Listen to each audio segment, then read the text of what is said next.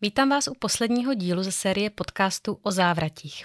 V předchozích částech jsme si povídali o závratích z pohledu lékařů, do jejichž péče se pacient trpící závratí může dostat a v dnešním díle se na závratě podíváme z té druhé strany, a to ze strany pacienta, který se sám se závratěmi potýká nebo potýkal. Já tedy vítám pana Ondřeje a má první otázka zní. Ondřej, jaké potíže spojené se závratěmi máte nebo jste měl? Jak to vlastně všechno začalo? Dobrý den.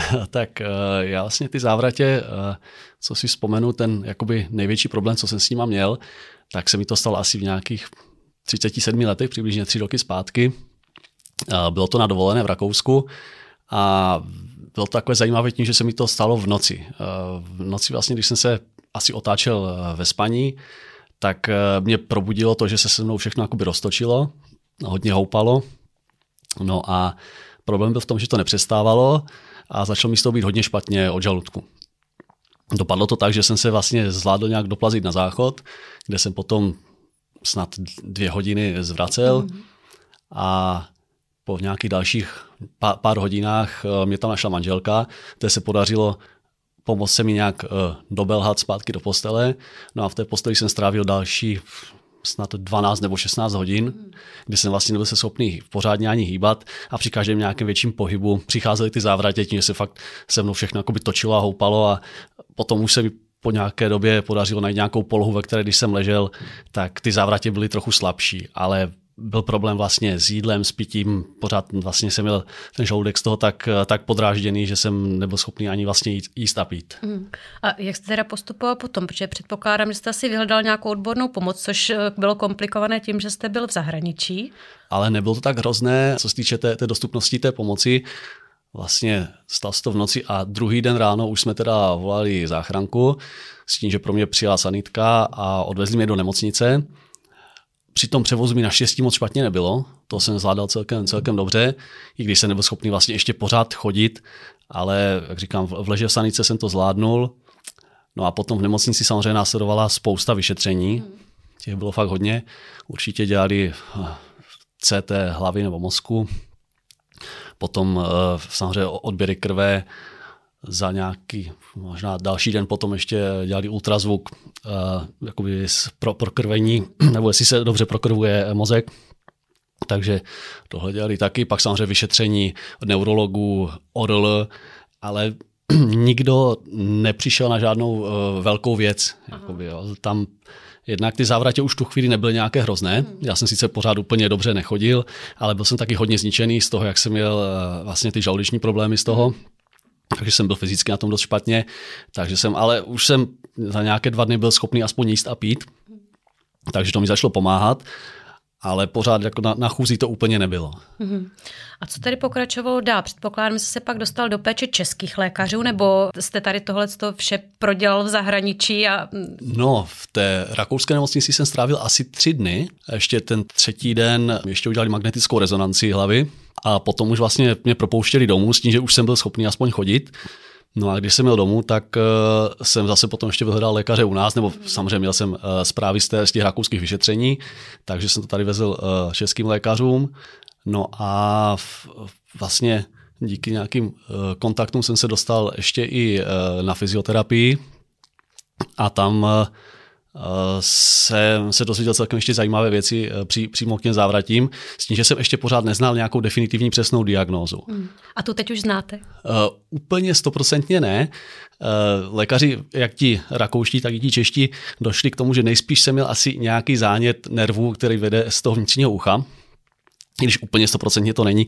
Trošku ve hře byla i Menierová choroba, hmm. ale tam úplně všechny příznaky jsem k tomu neměl, takže, takže úplně stoprocentně ta diagnoza není ale uh, co se mi potom ještě stalo, tak vlastně, když už jsem byl v, dejme tomu skoro v pořádku, tak několik týdnů uh, po, po tom návratu se mi ještě jako ty závratě trošku vrátili. Hmm.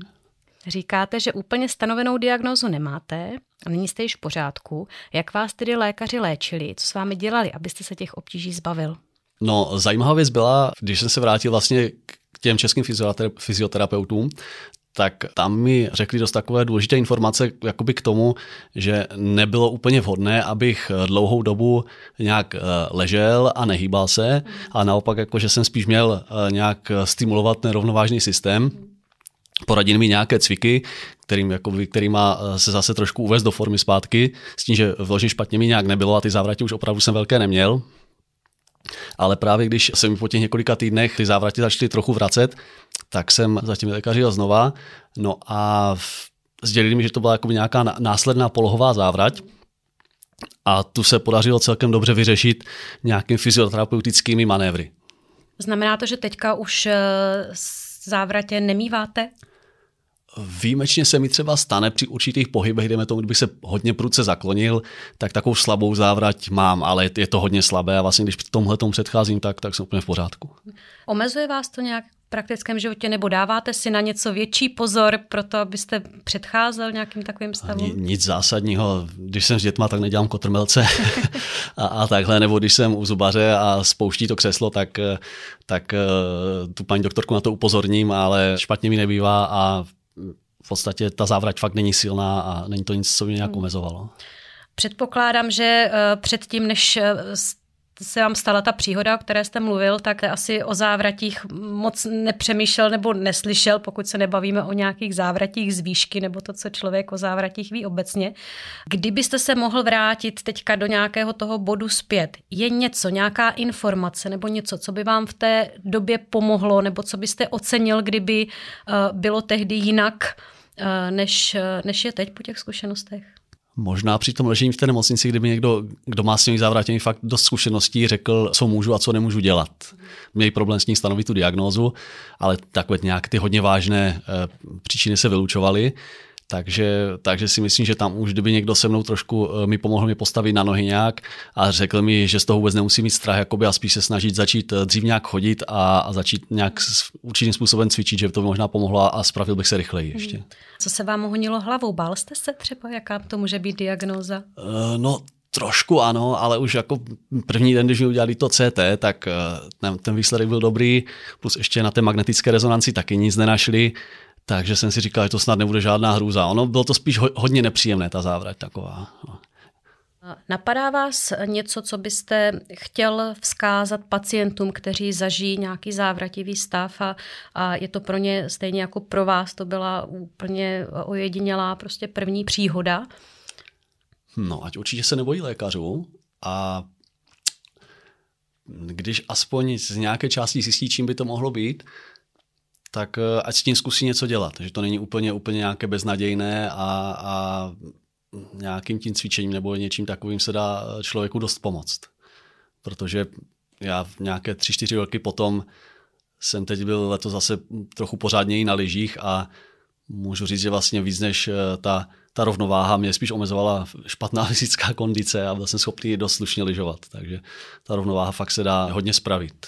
Znamená to, že jste po té příhodě změnil svůj život a teď nemyslím jenom nějakou prevenci, ale spíš, jestli jste něco změnil tak, abyste se dostal zpět do kondice. Ono, mě se tam spojilo trošku víc věcí, ale je pravda s ní, že člověk vlastně, když se dostane do té situace, že není schopný pořádně ani chodit a ještě neví, ještě neví čím to je, tak pak je rád za každý nějaký pokrok.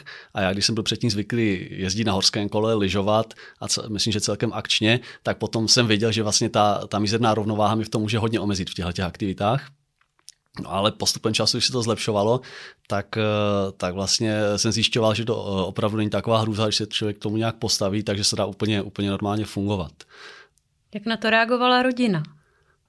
No, tak eh, nejdřív manželka byla hodně vyděšená, my jsme tam měli ještě sebou dvě malé děti, takže vlastně já jsem je nechal na tom ubytování na, na tři noci a zmizel jsem do nemocnice takže, takže ti z toho opravdu radost neměli, ale bylo to podobné jako u mě, když se prostě vyučovali nějaké váž, vážné příčiny a zjistili, zjistili jsme, že to opravdu je fakt jen rovnováha, tak, tak samozřejmě by, byli rádi, že mě potom pustili z nemocnice a všechno se začalo zlepšovat, takže rodina to zvládla dobře.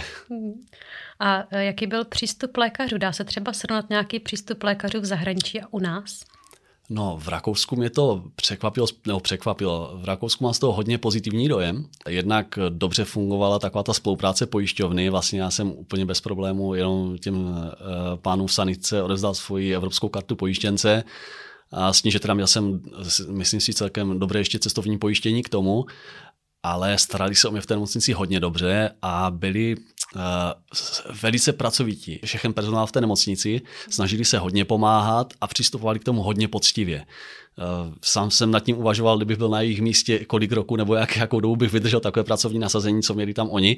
I když jsem v Česku v nemocnici nějak jako nikdy moc dlouho nepobýval, takže bych to nerad úplně nějak natvrdo srovnával.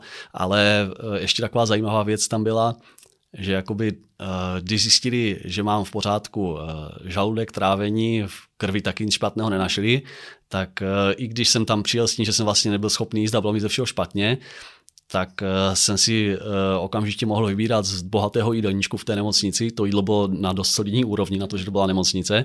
A řekl bych, že snaží se mě vylečit už jenom tou dobrou stravou a čerstvým vzduchem, když jsem z balkonu měl výhled na Alpy a bylo takové trochu jak v sanatoriu a myslím si, že i takovým tím přirozeným způsobem se je snažili trochu vylečit a spravit. Takže z rakouské nemocnice mám dobré dojmy.